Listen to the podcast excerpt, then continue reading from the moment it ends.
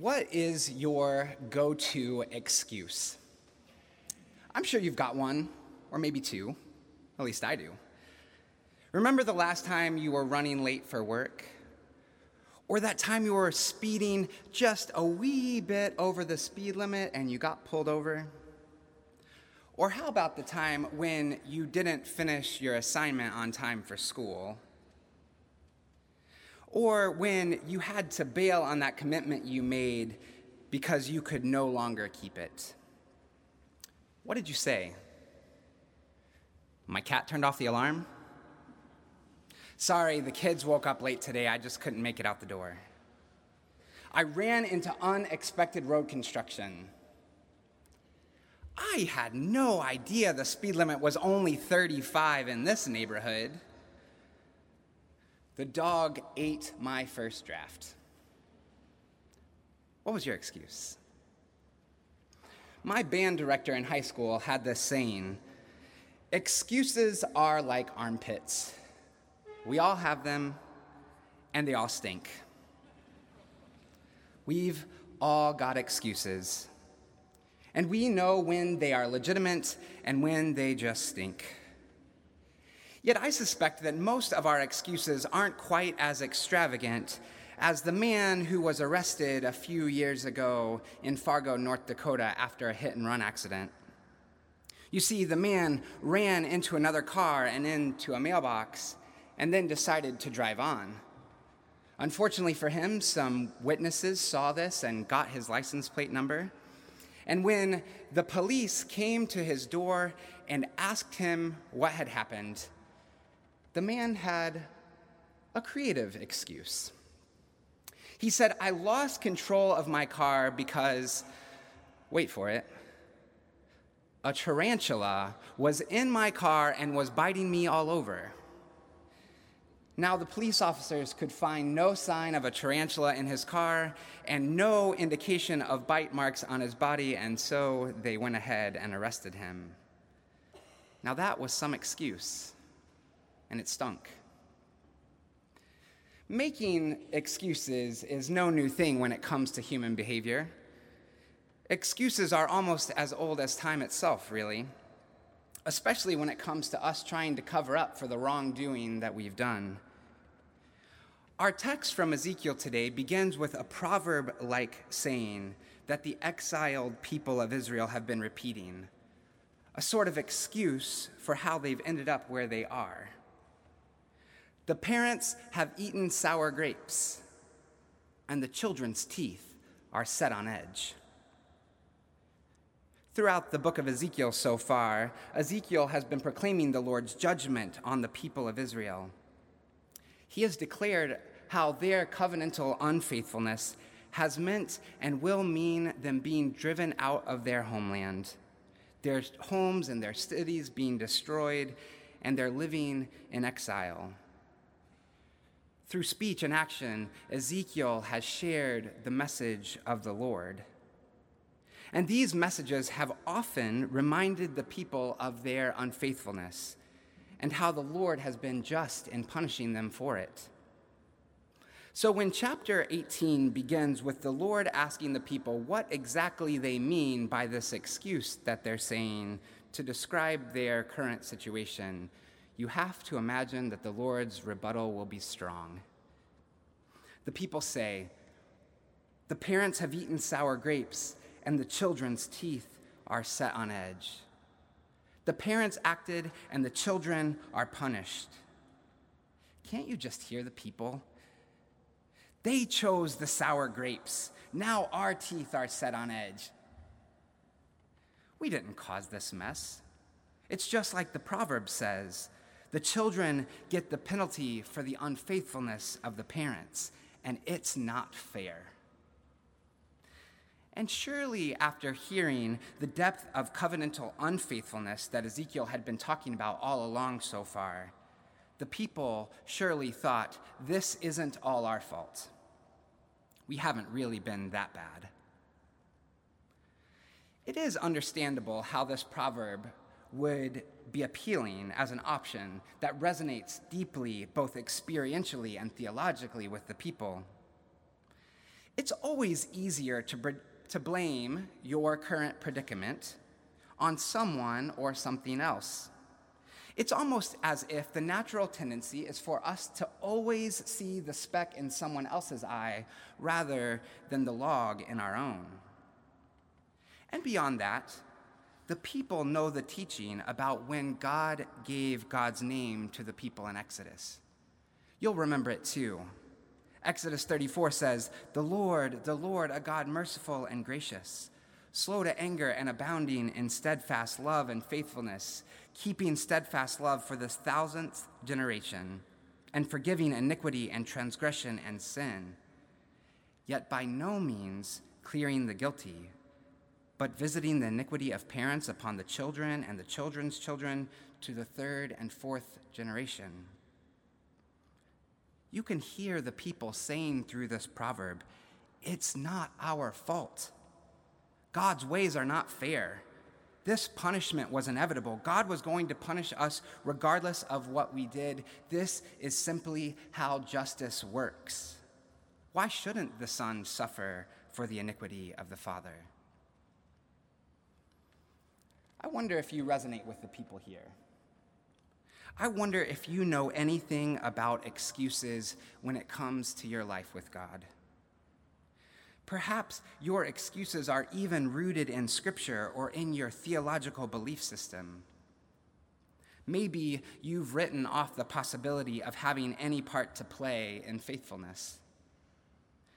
Perhaps you've embraced such a strong understanding of God's sovereignty that there is no room for your willful participation in and faithfulness to God's ways. Maybe you've even come to believe that your particular favorite sin is of no concern because, in the end, what you do really doesn't even matter. Or maybe it's a different thing. Perhaps you get lost in despair or even in blaming God for your current situation and for it all being unfair because you believe God has some predetermined course on which you are really just along for the ride.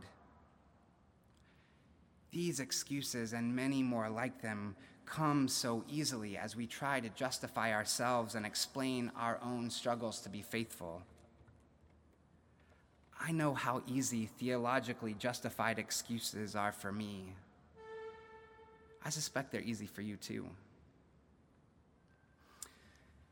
Yet the Lord won't allow false theological narratives to be the final word among the people the word of the Lord through Ezekiel comes as a corrective to the people of Israel's deterministic and fatalistic view of life with God.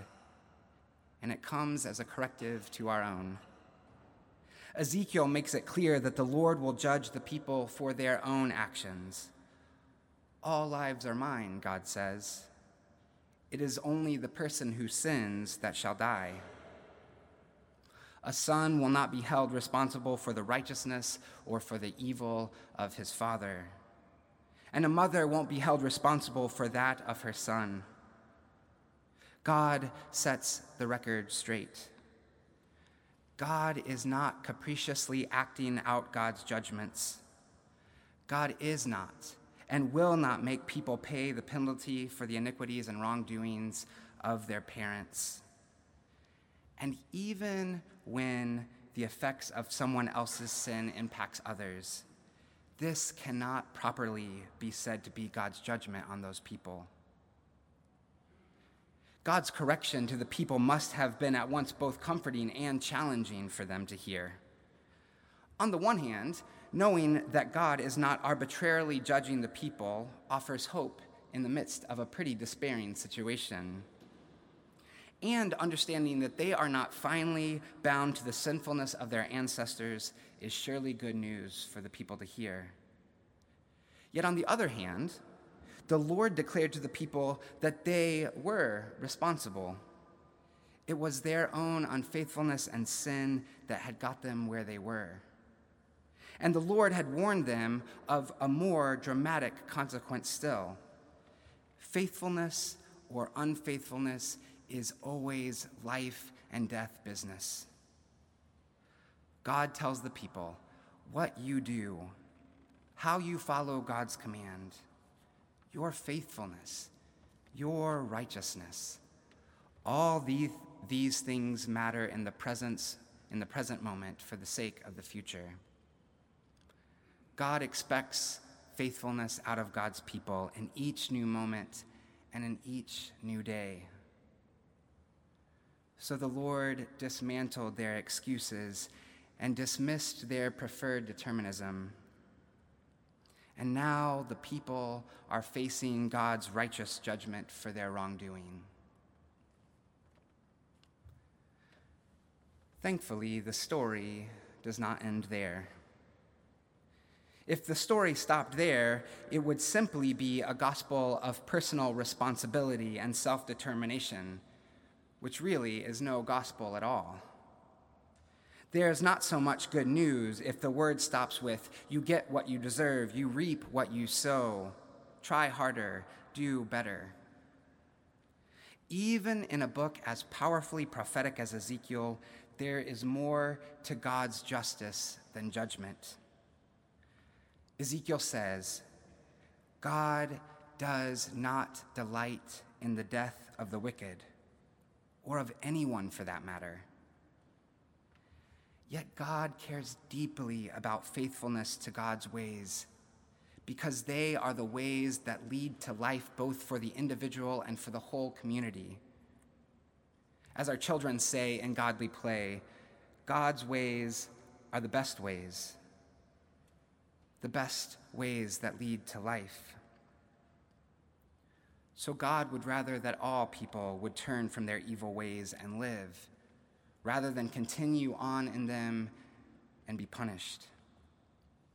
Just as much as God will not hold someone responsible for another person's sins, God offers those who have failed to follow God's commands the opportunity to turn and live. Through Ezekiel, God reminds the people that the failures and sinfulness of a person's past do not determine their future faithfulness.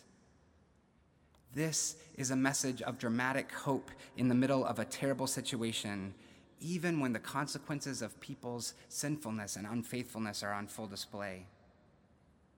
Because of their constant unfaithfulness, the people have been sent to exile.